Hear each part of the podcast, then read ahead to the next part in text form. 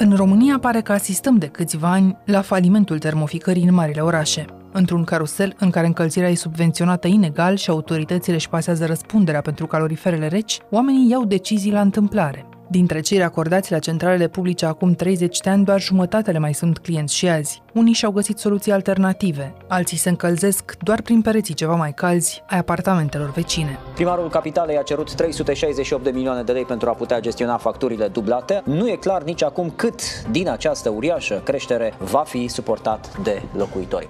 Ca în fiecare an, primarii s-au năpustit la guvern să ceară bani ca să treacă iarna. Și tot ca în fiecare an, ministrii reinventează apa caldă. Scormonesc prin fondul de rezervă pentru sute de milioane, dar fără vreun plan coerent de viitor.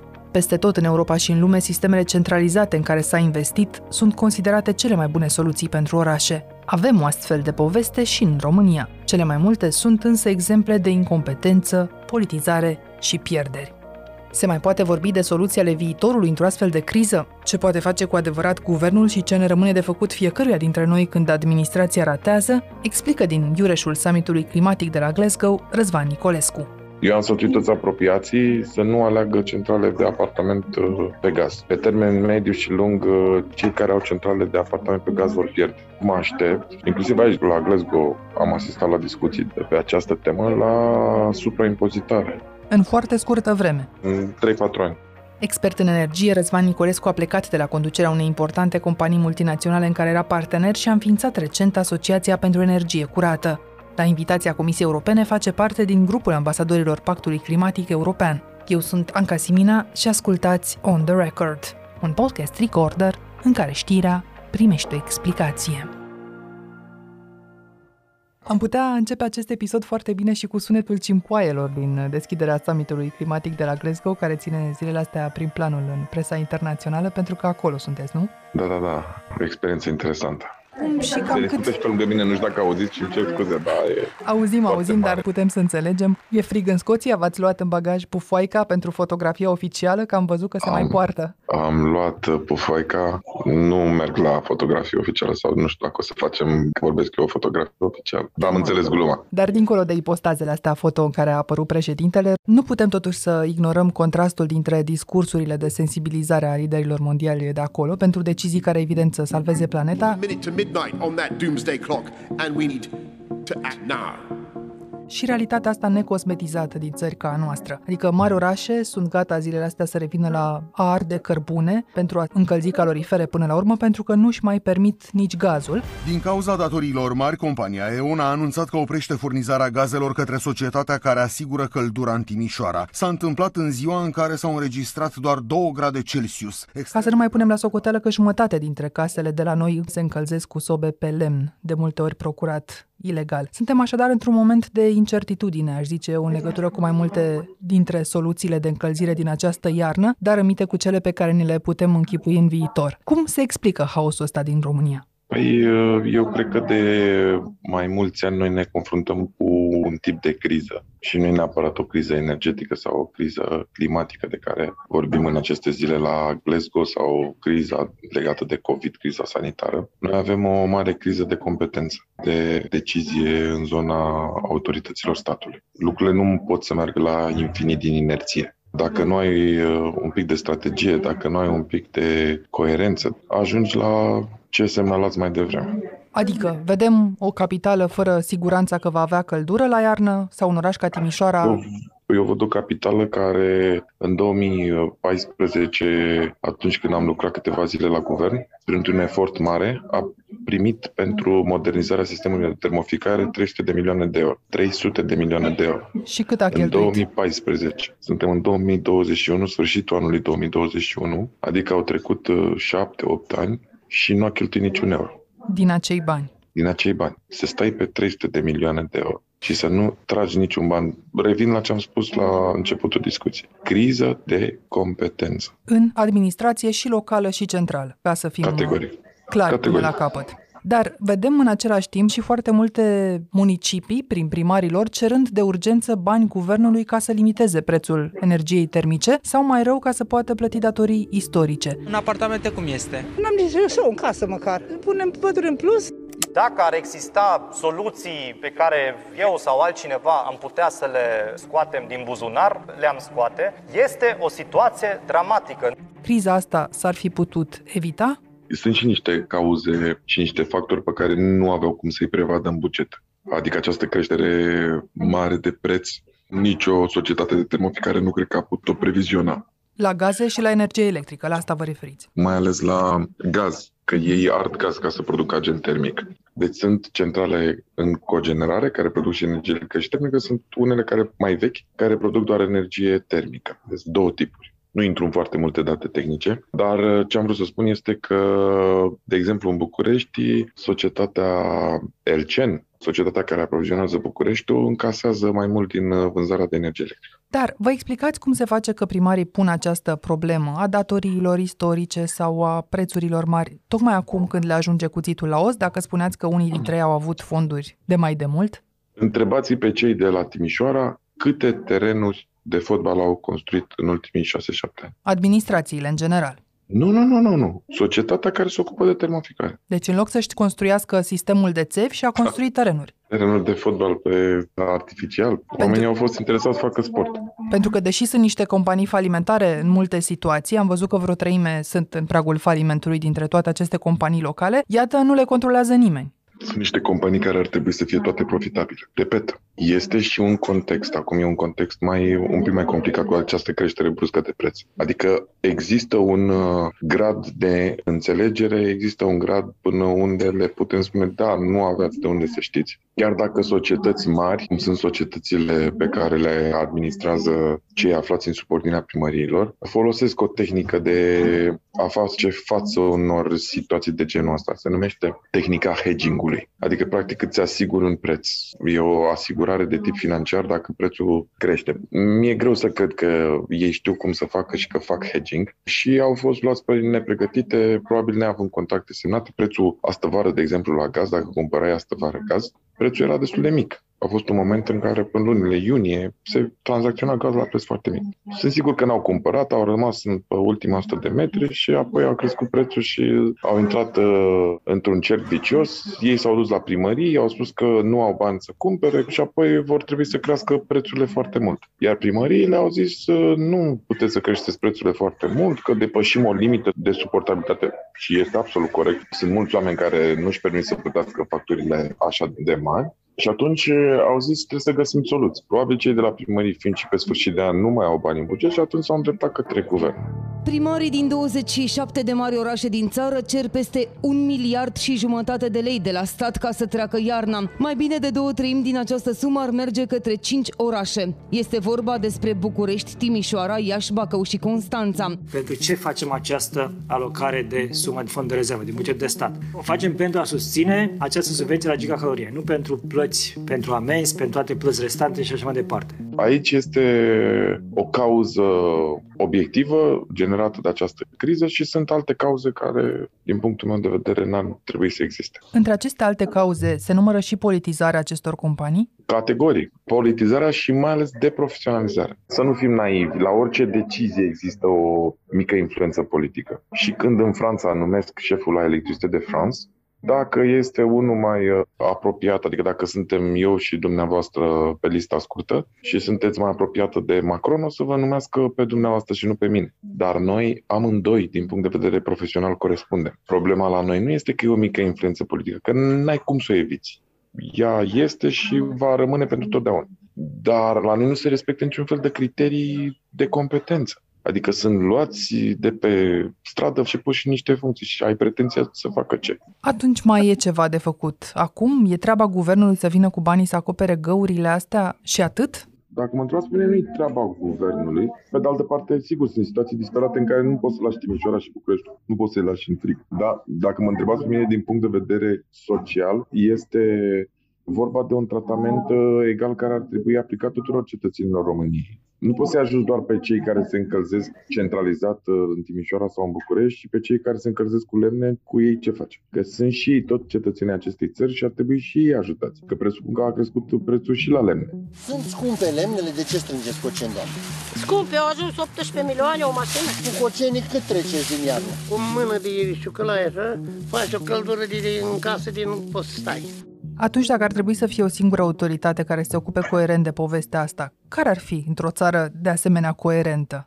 Guvernul, păi, într-o țară primăriile coerentă, sau din, din punctul meu de proprietarii? vedere, ar trebui să se ocupe autoritatea locală de încălzire. Dar ați văzut Uh. vreun guvern, inclusiv cel din care ați făcut parte pentru o scurtă vreme ca independent, gata să-și asume decizia asta? De mâine nu mai dau niciun ban unui mare oraș? Și de mâine se Am, ocupă au doar... fost niște încercări, dar nu s-au finalizat. În lunile în care am lucrat la guvern, am zis, domnule, primul lucru pe care trebuie să-l rezolvăm, pe lângă a le pune la dispoziție niște bani cât putem de mulți, la București, vă repet, am pus 300 de milioane la dispoziție, o sumă, din punctul meu de vedere, foarte mare. Am zis, domnule, trebuie să aplicăm principiul ăsta. Nu putem de încălzirea bucureștinilor să se ocupe guvernul și de încălzirea timișorenilor să se ocupe autoritatea locală, iar la Brașov să se descurce fiecare cum poate cu centrală de apartament. Și atunci am zis trebuie să transferăm aceste ceturi la primării. Și am început un proces de transferare al LCN-ului către primăria capitale, care nici astăzi nu s-a finalizat. Dacă mă întrebați de ce, eu cred că în realitate nu se vrea.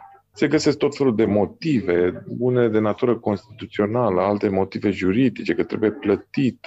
Nu se vrea. E o dorință de a controla aceste societăți, de a le influența, nu neapărat într-o manieră pozitivă. Asta e situația, asta e realitatea. Altfel, LCN ar fi fost integrat, ar fi fost în subordinea primăriei capitale și nu s-ar mai fi acuzat în fiecare iarnă cine e societatea care creează probleme bucureștenilor. La fel ca apa curentă, încălzirea e un serviciu public, iar așteptarea firească ar fi ca autoritățile să și-l asume. Când nu o fac, tot mai mulți începem să căutăm soluții pe cont propriu. Cum putem însă ajunge să pierdem din alegeri neinformate, explică imediat tot Răzvan Nicolescu. Revenim. Aqua Carpatica din România, patria apelor minerale. Dar dincolo de a împărți costurile unor uh, facturi, eu, proprietar, dau o parte, primăria, iată, îmi dă o altă parte, dar de fapt nu plătește companiei și rămâne și compania în datorii din această cauză. Așadar, dincolo de a împărți aceste costuri, ar fi fost de așteptat în acești ani asumarea unor proiecte. Niște proiecte mari, chiar dacă nu urmau să fie gata până la următoarele alegeri, ne-ar fi scutit astăzi de o problemă. Cum nu s-au făcut decât prin excepție în câte un oraș ca Oradea, aș zice, oamenii încep să caute din nou soluții individuale pentru încălzire. E o greșeală, da, sigur, îi costă mai mult. Am învățat în primii ani la facultatea de energetică. Cea mai eficientă modalitate este modalitatea în cogenerare sau în trigenerare. Adică acel sistem centralizat al orașului care să producă simultan din același gaz și energie termică și energie electrică. Scoate bani din ambele și în felul ăsta îmi scade și mie costul facturii. Dacă funcționează corect. Dacă nu funcționează corect, e dezastru din aceste zile pe care le-ați descris. Și da, Oradea este un model și da, Oradea arată că se poate și da, Oradea utilizează inclusiv potențialul de energie geotermală pe care zona îl are și care există și în București, de exemplu. Să explicăm puțin de ce dăm acest exemplu al Oradei. Acum uh, șapte ani, cred, sistemul orașului era la pământ, instalații vechi, rețea de țeve asemenea, ceda frecvent această rețea și lăsa oamenii în frig, iar când funcționa avea pierderi de peste 40%, administrația a început să caute bani, și europeni și guvernamentali, și a tras 130 de milioane de euro pentru termoficare. Ce a făcut cu banii ăștia? A înlocuit vechiul cet pe cărbune cu o centrală care produce și energie termică și energie electrică, a înlocuit rețelele avariate și a mers chiar până la un sistem de citire la distanță a contoarelor, adică trece așa o mașină prin Oradea și citește contoarele oamenilor. A durat, dar compania face acum profit și oamenii au apă caldă și căldură.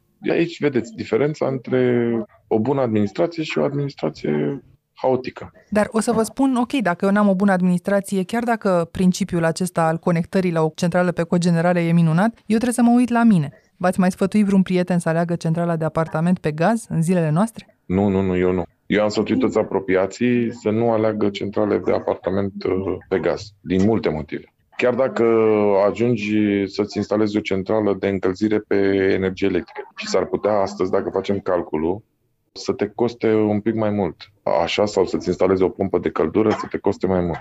Dar uh, pe termen mediu și lung, uh, cei care au centrale de apartament pe gaz vor pierde. Inclusiv mă aștept și se discută, inclusiv aici la Glasgow am asistat la discuții pe această temă, la supraimpozitare centralelor de apartament pe gaz. Sunt poluante.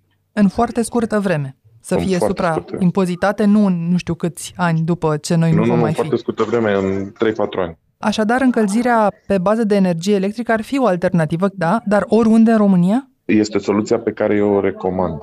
Deci, îmi doresc sistem uh, centralizat, sistem în cogenerare, dar un sistem care să funcționeze pe niște principii sănătoase, pe niște principii corecte. Iar dacă am de ales între o soluție individuală, eu, în momentul de față, recomand soluția pompe de căldură, soluția de încălzire pe electric, nu pe gaz, chiar dacă, vă repet, calculul s-ar putea să-mi arate că încă este mai ieftin pe gaz. Dar este o chestiune de săptămâni, de luni.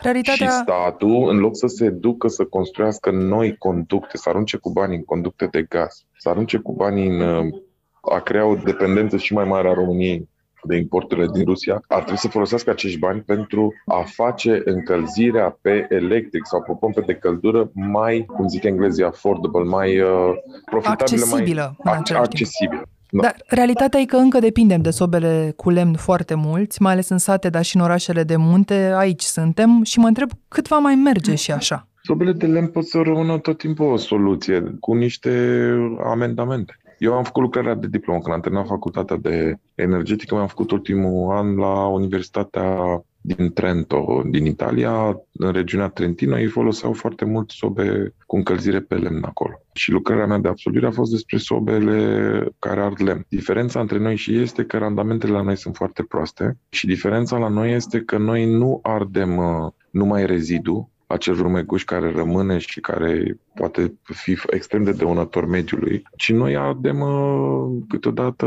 și lemn uh, buștean uh, exploatat ilegal. Deci sunt două diferențe, unul de randament, unul de seriozitate vis-a-vis de ce pui uh, în sobă. Dar uh, soluția pe paleți, soluția pe rumeguș în sobe cu randamente bune ar putea să fie o soluție foarte bună. Pe de altă parte, dacă răsfoim Planul Național de Redresare și Reziliență prin care guvernul s-a angajat în fața instituțiilor europene să renunțe la încălzirea cu lemne în maximum 2 ani, alternativele par mai degrabă de domeniul fantasticului, cel puțin pentru mine, și am citit acolo că proprietarii de case și de apartamente de bloc, de exemplu, ar fi încurajați să își instaleze sisteme de energie solară, iar în câteva luni ar trebui să avem chiar și reguli clare pentru eliminarea cărbunelui din sistemul energetic național în maximum 10 ani, acel obiectiv frumos și generos. În traducere, ce ar însemna asta pentru oameni ca mine sau ca dumneavoastră? Mai putem aștepta să se decidă așa pentru noi de undeva sau trebuie să ne gândim la încălzire nu, deci concret? suntem foarte, vă spun, suntem, și o spun cu un regret foarte mare, suntem foarte haotici, foarte haotici, nu putem să legăm și este un mare păcat, că în domeniul ăsta chiar uh, Dumnezeu ne-a binecuvântat cu multe și am putea să fim uh, pe tot ce înseamnă economie circulară, economie verde, tranziție energetică, am putea să fim uh, lideri în Europa Centrală și de, de departe. De ce vă spun că suntem haotici? Eu urmăresc foarte mult uh, și îmi place foarte mult cum se mișcă Danemarca. Danemarca este o țară care joacă pe domeniul despre care vorbim niște jocuri la niște mize foarte mari. Ce fac danezii și am putea face și noi? Au avut o politică foarte coerentă, iar la ei cogenerarea folosind biomasă este una dintre soluțiile implementate foarte bine. Foarte, foarte bine. Deci, din punctul meu de vedere, danezii sunt un model de politici publice în zona de energie. Deci până la sistemele Eu, da. de energie solară am putea foarte bine reconfigura ce avem pe acasă. În primul rând, noi ar trebui să avem un plan. Deci nu este doar o soluție. Soluția este, de fapt, o combinație de soluții. Nu ne trebuie acest plan, dar ne trebuie chiar mai mult decât planul și capacitatea de a-l executa, de a-l pune în aplicare. Și planul Deci ăsta stăm- trebuie să fie suntem pentru un localitate, pentru oraș sau doar pentru casa mea? Adică pe cont Și- propriu. și Aș pornind putea de la face o localitate. tranziție din asta inteligentă? Pornim de la localitate, continuăm cu cartierul, mergem mai departe la stradă, mergem mai departe la imobil și ajungem apoi la apartamentul dumneavoastră, le integrăm și ne întoarcem la o politică națională. Vin cu o politică națională care trebuie să fie corelată cu cea europeană. Atunci, așteptând eu planul uh, primarului meu de sector, ca după aceea să-l uh, reducă la planul de cartier, la cel de stradă și să pot face și eu cu administratorul de bloc un plan și văzând că nu se întâmplă, ca să se și întoarcă la cel național, ce fac? Îmi pun boiler azi în apartament și îl schimb peste 5 ani? Este un sfat foarte greu de dat. Sunt situații și situații. Dacă ești, de exemplu, pe o stradă care nu are apă caldă și nu are căldură în București, să începi să-i spui omului că nu e bine să spui boiler uh, acum, că am învățat la școală, că metoda cea mai bună este cea de cogenare, oamenii nici nu au răbdare să te asculte și o să spună că ești un imbecil, că el nu se poate culca nici nespălat și nici la minus nu știu câte grade în casă. De asta vă spun că soluții în perioade de criză, soluții miraculoase și soluții care să rezolve pe termen lung, e greu să găsești. Nu are nimeni răbdare. Omul se duce și ia primul boiler sau face ce poate. Bucureștenii nu au apă caldă pentru că se repară țevile sparte din subteran. În orașele din vestul Europei cu un sistem de căldură centralizat modern, revizia nu este resimțită de populație. Noul director termoenergetic a numit în funcție după ce a administrat ceturile din capitală își cere scuze de la cetățeni și spune că nici el nu este ferit de probleme. Atunci când nu am apă caldă, folosesc un boiler electric. Eu nu sunt adeptul unor uh, soluții și uh, în perioade de criză. Problema termoficării nu se rezolvă în aceste zile. Problema termoficării trebuia adresată în ultimii șapte ani, pornind cu cele 300 de milioane pe care trebuia să le cheltuiască până la sfârșitul 2015. Așa se fac lucrurile. Ce să vă spun, am dus uh, Enelul la Tribunalul Internațional de Arbitraj în 2014 pe un litigiu cu statul și am câștigat 401 milioane. 401 milioane euro. Sunt într-o societate de stat care se numește SAPE. Întrebați pe cei de la SAPE ce fac. De ce nu se implică în uh, termoficarea de la 1, 2, 3 orașe? Că de asta au banii aceia acolo. Au făcut o singură afacere în șapte ani de zile. Au cumpărat măști din Vietnam uh, neconforme. Așadar, anul ăsta putem doar să cârpim, fiind un an de criză, și să ne gândim niște soluții fie la nivel local dacă ai o administrație cu care să poți avea discuția asta ca cetățean, fie individuale. Dar dacă ne uităm la ce se discută zilele astea la Glasgow, This is the decade that will determine the answer. This decade. The science is clear. We only have a brief window left before us to raise to meet the task that's rapidly narrowing. cum și cât de repede putem trece și în România cu adevărat pe energie curată? Eu spun că la partea de energie curată noi nu stăm rău deloc. Avem 24% energie regenerabilă în mixul energetic. Gândiți-vă, americanii au 9, britanicii au 14, chinezii au 10, olandezii au 14, europenii în medie au 20, noi avem 24. Nu mai are nimeni în regiune așa ceva. Dar uh, nu știm nici cum să mergem mai departe, să ne definim niște ambiții cu adevărat uh, serioase și nu știm nici măcar să fructificăm uh, din punct de vedere reputațional uh, situația în care ne aflăm, mai mult dintr-o conjunctură decât dintr-o politică articulată, coerentă. Viața ne-a dus într-o situație și într-o poziție în care trebuie să zicem, bă, noi suntem bine, dar hai să mergem să articulăm niște lucruri că putem să fim extraordinar de bine. Suntem bine, dar înghețăm în case iarna și asta... E, și aveți dreptate aici. Este un gen de discuție care nu poate să fie purtată în criză. Emoțiile sunt mult prea mari și cei care ne vor asculta, dacă o să vorbesc de concepte despre strategii când ei n-au cu ce să se spele, pe de altă parte, e important ca fiecare dintre noi să înțeleagă că poate să ceară asta administrației locale, că dacă nu face acum, când nu e an electoral, va fi tot mai greu peste 2 sau 3 sau 4 sau 5 ani, cum mi-ați spus, au trecut 7 și aproape degeaba. Dar în România, pe de altă parte, dacă te uiți așa ca cetățean și îți întrebi 10 prieteni cât le pasă pe de-o parte de tăierile de pădure sau de plasticul aruncat, că tot vorbeam de poluare, vor spune că sunt foarte supărați, însiderați chiar, dar aceiași oameni își vor instala centrale pe gaz la prima amenințare cu frigul și vor conduce mașini vechi cu motoare diesel. Sunt așadar pragmatici, da, înainte de orice. Ce calcule și-ar face chiar și în criză, în materie de energie, un om pragmatic ca să țină cont și de banii pe care investește în acest confort și de posibilele taxe din viitorul apropiat pe care le menționați mai devreme și de mediu? Eu aș investi cel mai mult în eficiență. Adică o casă Pornind. mai inteligentă, da? O casă mai eficientă. Pornind de la iluminat, becuri care să producă un confort și o luminozitate mai bună, dar cu un consum mai mic.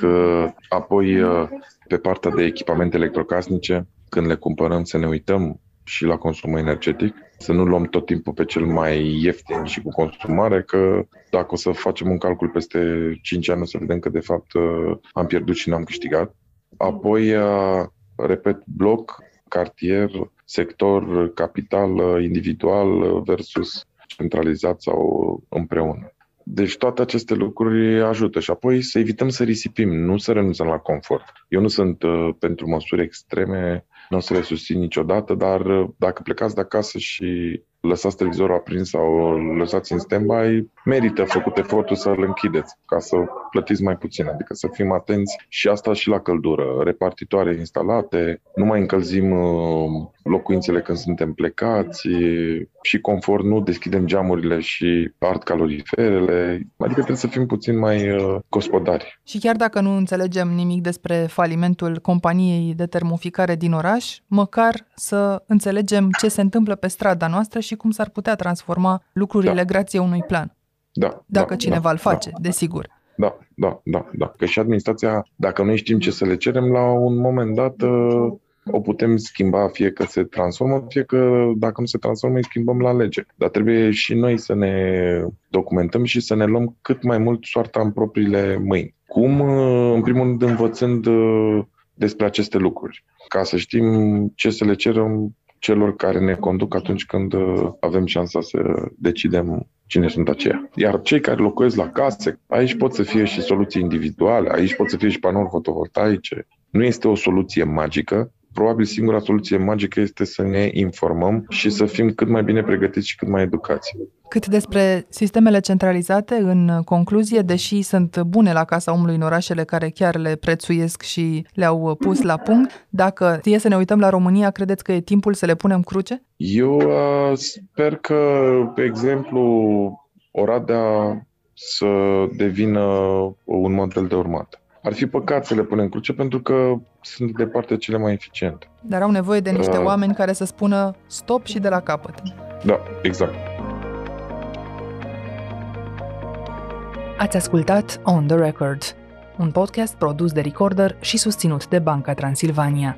Ne găsiți pe Apple Podcast, pe Spotify sau pe orice aplicație de podcast pe care o folosiți. De asemenea, ne puteți urmări pe canalul On The Record de pe YouTube. Ca să nu ratați niciun episod viitor, nu uitați să dați subscribe. Vă recomandăm să ascultați și podcastul BT Talks, disponibil pe bancatransilvania.ro podcast. On The Record are ca editori pe Cristian Delcea și pe Mihai Voina. Eu sunt Anca Simina, ne reauzim vineri.